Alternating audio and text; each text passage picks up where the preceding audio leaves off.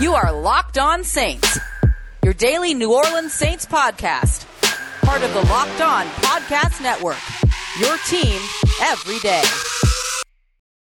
What is good, Who Dat Nation and Who Dat family? Welcome into another episode of Locked On Saints, the daily podcast covering your New Orleans Saints, part of the Locked On Podcast Network, your team every day. On today's episode, we're going to start off with our midweek fundamentals segment, breaking down restructuring contracts as well as the use of void years how to better understand them and how they work. Then we're going to talk about N'Keal Harry and why the New Orleans Saints should at least explore a potential trade with the New England Patriots to bring the former first round wide receiver to the Big Easy. We'll also hear from Mike D'Abate of Locked On Patriots, who also covers the Patriots over at Sports Illustrated, about what didn't work with N'Keal Harry in New England, why it might work elsewhere, and what it would cost to get the player from the organization. We have all of that on today's episode. And as always, I'm your host, Ross Jackson at Ross Jackson Nola on Twitter, co managing editor over at CanalStreetChronicles.com, and your Tuesday co host over at the National Locked On NFL podcast. We got all that and a little bit of lagniappe for you on today's episode of Locked On Saints, your team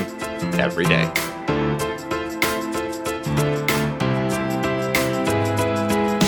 All right, family, kicking off today's episode with our midweek fundamentals, our endeavor to better understand the game and mechanics of football. We're looking at some on field stuff and some off the field stuff. If you want to understand fantasy football a little bit better, go and check out the Locked On Fantasy Football podcast hosted by Vinnie Iyer every Monday through Friday, wherever you get your podcast. So, Today, we're taking a look at contracts. So, we're coming off the field for a moment. We've broken down and used this quarter metaphor before when it comes to the use of June 1 or post June 1 transactions. We're going to use this again when it comes to restructuring contracts. So, there's three elements that we're going to hit here. We're going to hit the restructure period, how long you can restructure a contract. We'll talk about how a restructure actually works and spaces things out. And then we'll also talk about why void years do have significance, even though they're majority fake and using monopoly money in terms of those conversations. So let's start off with the idea that we're talking about a player here that's on a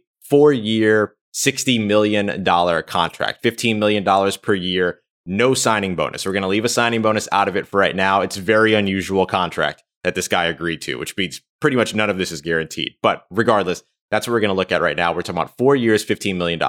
Let's say that this player is in the second year of that contract. So he's already played a year. We're going into his second year, so he's got three seasons left at $15 million per year. So, what we want to do is knock that salary cap or that base salary hit down from $15 million to a lower number to save ourselves some salary cap space. So, in order for us to do that, we want to restructure his contract. And restructuring a contract, what we're doing is that we're taking some of that base salary and we're converting it to a signing bonus and spreading it out over the course of several years. We're basically taking credit out on the player, essentially, and we're paying in equal yearly installments up to five years. But he's only got three years left on his deal. So, what we're going to do is add two voidable years on the back of that contract so that those end up being five years in total. So now that we have the five years that we need, three years, including this year, which are already on the deal, and then the two void years, which will void out at a later date that we added on, we can now start to take a look at how much of the base salary of that player we want to convert into a signing bonus. The maximum restructure allowance is basically taking whatever that base salary is, subtracting the vet minimum that applies to that player based on how many years they've been in the NFL, and then whatever amount you have left is what your max restructure is. So if this player that we're talking about who carries a $15 million base salary for this 2021 season was, let's say, in the league for seven plus years, then the lowest we can take his contract, his base salary at least, is $1.075 million, meaning the most that we could restructure is $13.925 million. We're not going to use that number because it's just too wonky with trying to make this as simple a conversation as possible, but you can choose to restructure a smaller portion without going into the max restructure conversation. That's what we're going to do here. And we're going to take $12.5 million, $12.5 million off of the 15. That's going to allow us to use our quarters again, right? Instead of using essentially $15 million, we're going to use $1.50. And then instead of using $12.25 million, we're going to use $1.25 to be able to lay all this out because it's going to space out very evenly and allow us to use our quarter metaphor again. So this means that you're taking $12.5 million from the base salary, meaning that the base salary is now $2.5 million or 25 cents. Works pretty well, right? Then you're going to take two point, I'm sorry, $12.5 million and then spread them out over the five years because you've turned that into a signing bonus. And then with that signing bonus, it's prorated evenly over the course of five years. That means $2.5 million per year. That starts this year. So that means that this year's salary hit for that player is the base salary that you've reduced them to, and then any bonuses that are being added or already exist for that player. We mentioned that we're just going to leave a previous signing bonus out of this conversation, but that could very well be the case that that would be there or a roster bonus or something like that. But for the sake of this conversation, for that player this year, you're looking at the $2.5 million or one quarter for the base salary, and then the new $2.5 million for a fifth of the signing bonus, 12.5. And then over the course of the next four seasons, you're paying out a quarter of that uh, salary or a signing bonus per year. So it basically just lets you essentially take a line of credit out on that player that goes into those void years as well. So that's the way that restructuring works. Very simple in terms of like trying to break it down and, and understand it. The things that you need to know is that whatever you reduce that base salary by, you're giving that player up front, but you're not on the books for it, but for a fifth of it each season if you go with a max restructure over the course of five seasons. Okay, so let's put the quarters away. Let's talk a little bit about the usage of void years because we added two void years on the back end of that contract. We have seen a lot of people talk about, oh, Taysom Hill is on a four year, $140 million contract. That in absolutely no way is true right now. The reason why you end up affixing uh, such a large number to void years, particularly when you're adding them on to what is only a one year deal, just like Taysom Hill, just like Terron Armstead, just like uh, you could look at Marshon Lattimore, who's only on his fifth year option. And then they added all these void years to the back of the contract. They also did this with Jameis Winston as well. Those years automatically void and they go away. It's like having a coupon that says void if not used by. However, the numbers that you affix to that, especially if you're interested in possibly extending that player over the next 12 months, are very important. Because if you plan to extend that player within a year of the restructure, whatever amount you attach to those void years becomes the maximum amount that you're able to negotiate in terms of a yearly salary. So let's say that the Saints said, okay, we're going to just throw an $8 million per year number on each of those void years. If they decide within a year to extend that player into those void years, they couldn't go any higher than that $8 million ceiling. That's why you end up seeing this $35 million per year sort of number get attached to all these contracts. It's attached to Taysom Hill, Jameis Winston, Terron Armstead, and Marshon Lattimore's new contract, who they just restructured out of his fifth year option, added a bunch of void years, and will likely look to extend within a year of that restructure. So instead of putting a ceiling or a cap on their ability to be able to negotiate and the player to be able to negotiate for themselves above, you know, $8 million or whatever number ended up getting attached to it, they go way high so that they can actually have the negotiation without any type of a hindrance. That's why that's important. All right, y'all. Coming up next, we're going to talk about N'Keal Harry, the first round wide receiver from 2019 that may be on his way out in Beantown. We're going to be talking about why the New Orleans Saints should at least explore a trade with the New England Patriots for the former first round wide receiver as we continue on with today's episode of Locked On Saints. If you want to get in on some early lines for week one, betonline.ag is the place to check out the New Orleans Saints right now, favored minus two and a half opening up the season at home against the Green Bay Packers. That's basically home field advantage, and that's it. So this is close to being a pick 'em. Now, of course, we don't know who either of these teams' week one quarterbacks is going to be. But if you want to get in on that action or maybe some of the other action around the NFL or otherwise, go and check them out over at betonline.ag. The account is free to sign up for. And when you put the money down that you use to bet, you can go ahead and use the promo code locked on L O C K E D O N so that you can get a 50% welcome bonus on your very first deposit. So you put $100 down, you get $50 on top of that. All of a sudden you got 150 bucks to bet with. So go and check them out, betonline.ag. Don't forget to use that promo code locked on, L O C K E D O N, for that 50% welcome bonus. BetOnline, your online sportsbook experts.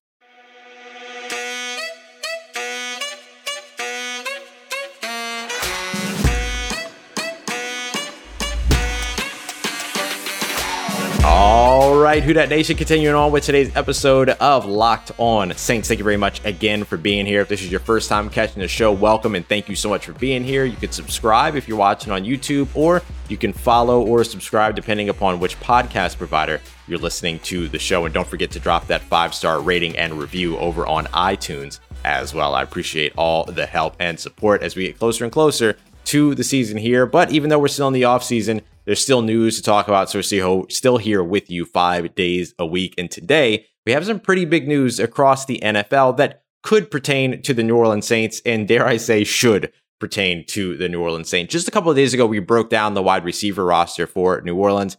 And honestly, you've got Michael Thomas and a lot of question marks, a lot of guys that we feel probably a little bit more comfortable in than the you know outside perception may be. Tre'Quan Smith, Marquez Callaway, uh, Deonte Harris all guys that we've seen glimpses or shining moments from, but are majority unproven at this point, much like the tight end position for the New Orleans Saints. So when it comes down to taking a look at these wide receivers, what they could use is another player with NFL experience and perhaps somebody that's a little bit more specialized in terms of what they do. Enter N'Keal Harry, 23 years old, first round selection from 2019, the second wide receiver taken in that draft, but was taken before guys like DK Metcalf for instance, uh, carries a salary right now of 1.4 and 1.9 million dollars over the next two seasons. Signing bonus, of course, would already be paid out by New England. So why is this important? Well, N'Keal Harry and his agent have asked for a trade from the New England Patriots. N'Keal Harry's con- uh, career hasn't really started to pan out in New England. I mean, he came in as a first round wide receiver, a guy with a lot of hype around him out of Arizona State. He's a big bodied guy and was huge. I mean, had over a thousand receiving yards, nine touchdowns, and a ton of catches during his final season with the uh, Sun Devils there, and came into the NFL draft, became a first round selection. But after being in the NFL now over the course of 21 games, just 45 catches, 414 yards, and four touchdowns, two in each season. So he hasn't really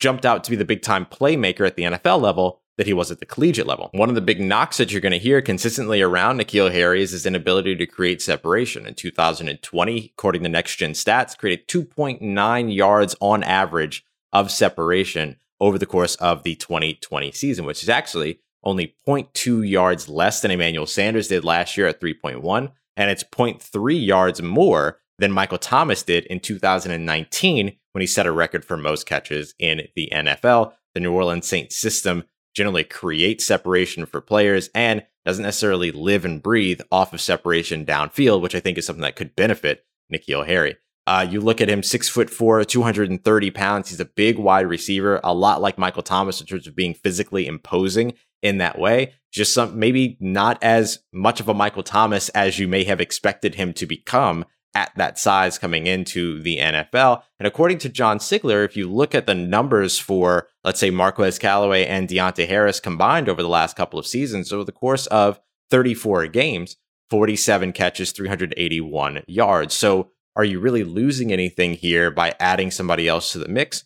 The fact of the matter is that we don't know because those numbers could go up next year. Those numbers could go down next year, although it seems more likely that they'll go up. Now, here's the good part of this, too. I mean, we mentioned a $1.4 million uh, salary cap hit this year, $1.9 million next year. It's a low risk move. If you move for him and he doesn't pan out, you move on from him, and that's totally fine. That's actually something that could happen with New England. Even if New Orleans Saints or another team doesn't trade for N'Keal Harry, he could still end up on the market and he'd still be worth a flyer on a cheap deal to see if maybe you could help him pan out in a new system. To get more information on that, we're going to talk to Mike D'Abate, Locked on Patriots, here in just a moment. He'll tell us why he thinks that the New Orleans Saints system is actually beneficial for a guy like N'Keal Harry, but not the least of which being the fact that they don't need him to be a number one receiver. They've got that guy in Michael Thomas. They basically just need him to be a specialized threat at his size they could utilize in the red zone on third downs, close to the line of scrimmage, and maybe even just utilize as a third option as a big slot player, as opposed to even looking at him as a potential wide receiver too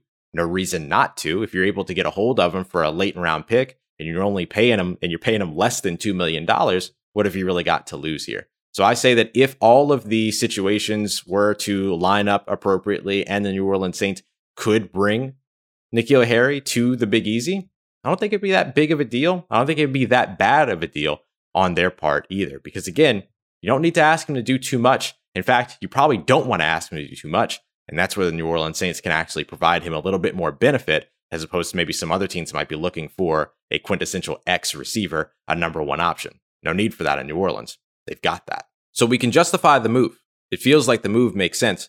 But what else do we need to know? Well, we need to know how this whole situation went down, if there are any character concerns that we should be concerned about, considering the way that this did not work out with N'Keal Harry and the New England Patriots, and of course, the cost to get him to another organization. For help with all of that, we're going to be joined by Mike D'Abate of Locked On Patriots here in just a moment as we continue on with today's episode of Locked On Saints. Sounds like the New England Patriots may have a little bit of a fixer upper on their roster. You might have a fixer upper in your driveway if you want to go ahead and make some progress on that. Stop going to those chain stores around the corner that are charging you way too much for the parts, pieces, and accessories that you're looking for. Instead, head over to rockauto.com. Let them know the make, the model, and the year of whatever part or piece you're looking for, for whatever vehicle you drive, whatever vehicle you're rebuilding, whether it's a classic or a daily driver, whatever it is, they'll have you covered at a fraction of the price as what you're going to pay in those brick and mortar chain stores around the way. So go and check them out over at rockauto.com. Don't forget to let them know that Locked On sent you by writing Locked On in the How'd You Hear About Us section. Amazing selection, reliably low prices, and all the parts your car will ever need at rockauto.com. And of course, I am always excited to tell you about our good friends over at builtbar.com, the best tasting protein bar on the market. Nine incredible flavors, even more deliciouser than the last, and even more deliciouser since they rebranded and went ahead and revamped their entire line of flavors. So these things just keep getting better and better and better. You like coconut and chocolate, peanut butter and chocolate, mint and chocolate, fruit and chocolate, any of it, they have something for everybody over at builtbar.com. You want to try all of these flavors? Easy. Grab yourself a sample box, get two bars of each flavor, 18 bars total over those 19 flavors. Or if you know exactly what you like and what you want, you can do a build your own box and grab three boxes of three different flavors. You can grab three boxes of the same flavor, or you can grab multiple boxes depending upon how you want to do it as well. So go and check them out over at builtbar.com. Don't forget to use the promo code LOCKED15 to get 15% off of your next order, whether it's your first or your next. That's LOCKED15 for 15% off at builtbar.com.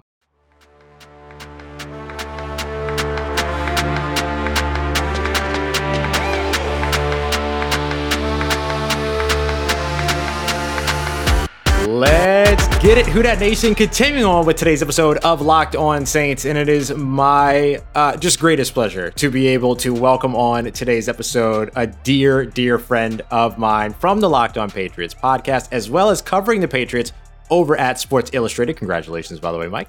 Uh, you can catch all of his great work every Monday through Friday, Locked on Patriots and beyond. Mike D'Abate on Twitter at M D A B A T E N F L. Mike, thanks so much for coming through, buddy. Always good to be with you.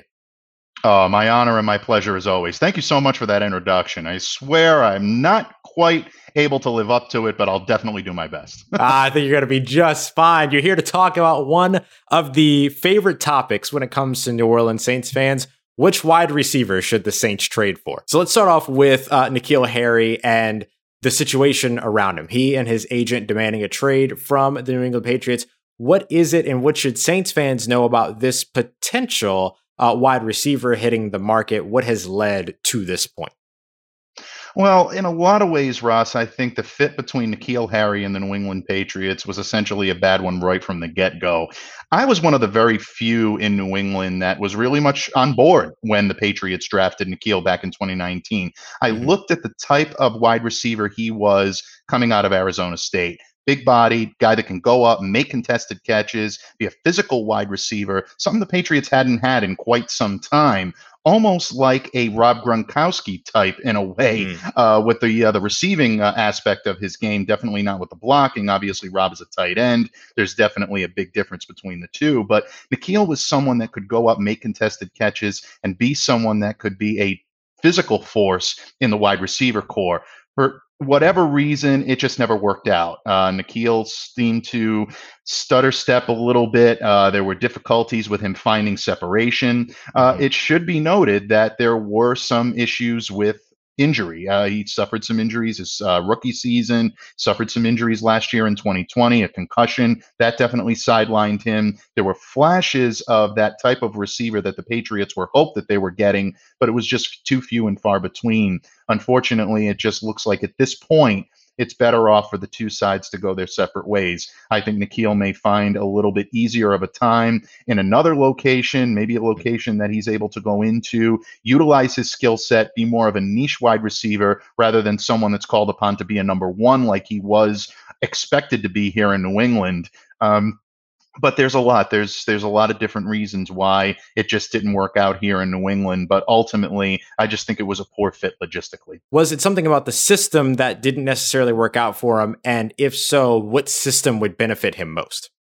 Well, I don't necessarily believe that it was a, just a bad fit for the system itself. Mm-hmm. I think what the Patriots were looking for N'Keal to be was a number one type of wide receiver. You don't spend sure. first round draft capital on a wideout, especially in a Bill Belichick led team. Right. He very, very rarely does that. Take a wide receiver in the first round. There was a lot of pedigree coming from uh, uh from N'Keal's camp. Look, there's no question about it. He had a strong um, senior season or last season at Arizona State, you know, finding the end zone nine times, over a thousand yards receiving, good amount of receptions. This is a guy that definitely didn't shy away from the spotlight. But in New England, he was going to be called upon to be a guy that could run routes crisply, that could get open, find separation, and be the type of receiver that the Patriots needed him to be, which is essentially someone that can play all over the field.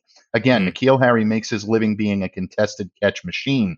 That's not a very efficient way to move the football. You don't want your number one wide receiver going up and making contested catches all the time. Eventually, you're going to find difficulty. Either the quarterback is going to throw into coverage, there's going to be a lot of interceptions thrown his way, or he's going to get himself hurt. And I think in a lot of ways, that's what happened with N'Keal Harry. He just didn't find that comfort zone and that ability to be that number one that the Patriots needed him to be ideal system for N'Keal is someone who can come in, he can be a situational type receiver, again, make his living on contested catches, mm-hmm. uh, but he does have surer hands than a lot of people think. Uh, he's not a drop machine. If he's in the area and he's able to go up and snag a football, he's going to come down with it more often than not. Do you feel like the Saints system and the Saints situation at the receiver position in terms of what they have and what they're looking for, which are these complementary specialized roles, could fit a guy like N'Keal Harry? I think this could be a good fit. First of all, you look at the type of offense that the New Orleans Saints run under Sean Payton, a quarterback like a Jameis Winston, who's going to be able to utilize N'Keal to his strengths. Jameis has had his issues with interceptions. I'm sorry, mm-hmm. folks, but he has in the past. I mean, you just, it's a part of his resume. It's not something that you can shy away from. N'Keal Harry has a tendency to be the type of receiver that can take some of those pressures away. Again, being a contested catch guy, he's able to go up. He's got sure hands. He's he's like you said, he's a big guy. He's not afraid to get physical. Uh, a lot of Patriots fans criticizing him, I think, unfairly today on Twitter, saying that he wasn't physical, didn't want to get up. No, N'Keal Harry can mix it up. I just think it was a bad logistical fit, but it wasn't from a lack of toughness here in New England. Um, I think this could be a good uh, fit in New Orleans because, again, much like the New England Patriots New Orleans Saints tend to like their wide receivers a little more low to the ground. If you can get someone like a N'Keal Harry, it's you know obviously 6'4", over 200 pounds, uh, solid, able to do what he needs to do. He's a very good blocker. Was a good blocker uh, during his days at uh, Arizona State. Also a very good special teamer as well. A lot of people ah, don't realize that. That to me is something that would really endear him to Saints fans. New England Patriots fans love their special teams guys. And N'Keal Harry, I don't think, was really utilized as much on special teams. That's not a knock to N'Keal, and I don't think that was a mistake on the Patriots' part their special teams field is very crowded. I mean, you've already got guys like a Matthew Slater, like a Justin Bethel, uh, Adrian Phillips being brought in last year, Brandon mm-hmm. Bolden now coming back from the opt out. They've got a lot of special teamers that specialize in being great on that aspect of the football field. So maybe N'Keal Harry finds his way in uh, New Orleans, but this is the type of team that I think he would fit well in. What might it mm-hmm. cost New Orleans to bring a guy like N'Keal Harry to the Big Easy? Well, I think in logistical terms, and I think in realistic terms, you're probably looking at about a sixth rounder that might be fair compensation and might be what the Patriots are willing to accept at this point. the timing of his agent's message is a little concerning to me because I don't think it did New Orleans, uh, excuse me, I don't think it did New England any favors. I don't Sure. think it did N'Keal any favors at all. I think it lowers his trade value and it makes it a little more difficult for them to move him. But I think there's still enough interest out there in N'Keal Harry for a team to say, you know what? We're going to take a flyer on this guy. We don't want him to get cut and then risk having him have to go through all the rigmarole of going through a bunch of different teams that may not be in a position to trade for him. He can be an asset to a uh, to a team. So if I'm New Orleans, I'm giving the Patriots a call right now. I'm offering a sixth or seventh. If I'm Bill Belichick, I'm saying this guy is two years removed from being a first round pick. I want a fourth or a 5th Hmm. I think teams are going to come together. I think they'll come to a happy medium, and I think a sixth rounder is is fair and adequate compensation at this point because it just it wasn't going to work out for N'Keal here in New England, and I think at this point it's kind of Fisher cut bait. I think a lot of ways uh, it's going to be a fresh start for him, and it gives the Patriots now the ability to focus on guys like Jakobi Meyers, Nelson Agholor, Kendrick Bourne, who I look to have a huge year for the Patriots this year. To me, it's going to be about you know moving on and doing what's best for both sides. And I think about a sixth rounder could be a uh, an adequate uh, um, compensation. But don't rule out a fifth. There might be someone that wants to throw their hat in there, and they may get into a little bit of a bidding war. But I don't think it'll be any higher than that. Yeah, absolutely. And I'm sure you could see other picks get mixed in from New England, some pick swaps, things Oh, like yeah. that, potentially helping to, to sweeten the deal as well. New Orleans with nine selections right now estimated going into the 2022 draft. Could one of them be on the move from N'Keal Harry? We'll keep an eye out on that. And to help us break it all down today was Mike D'Abate of Locked On Patriots. You can follow on Twitter at M D A B A T E N F L. Mike, always a pleasure to share the, the mic with you, my friend. Always my honor, always my pleasure. Bud, thanks for having me on today, Russ. Always. All right, family. One more big thank you to Mike D'Abate of Locked On Patriots. Make sure you check him out and follow his work. Tomorrow's episode is our top three Thursday episode. So we're going to take a look at top three New Orleans Saints training camp standouts that didn't make the roster. Now, this is a bit of a recent phenomenon, but it's an interesting thing to take a look at. Just to remind everybody that sometimes training camp hype doesn't translate to actual opportunity on the field. So we'll take a look at some recent guys that stood out but didn't make the roster. And we're also going to be joined again by Brandon Olson of Locked On Gators. He's a bit of an NIL name, image, likeness expert. So he's coming through to talk with us a little bit about how the progress being made in college football when it comes to name, image, and likeness could affect the NFL draft. So we'll talk about all of that in tomorrow's episode. Once again, y'all, thank you very much for being here and for all that you do to support the show. You can find me on Twitter at Ross Jackson, N O L A. Hit me up. Let me know how the family's doing. Let me know how you're living. Let me know how your mom and them and trust you that nation. I'll holler at you.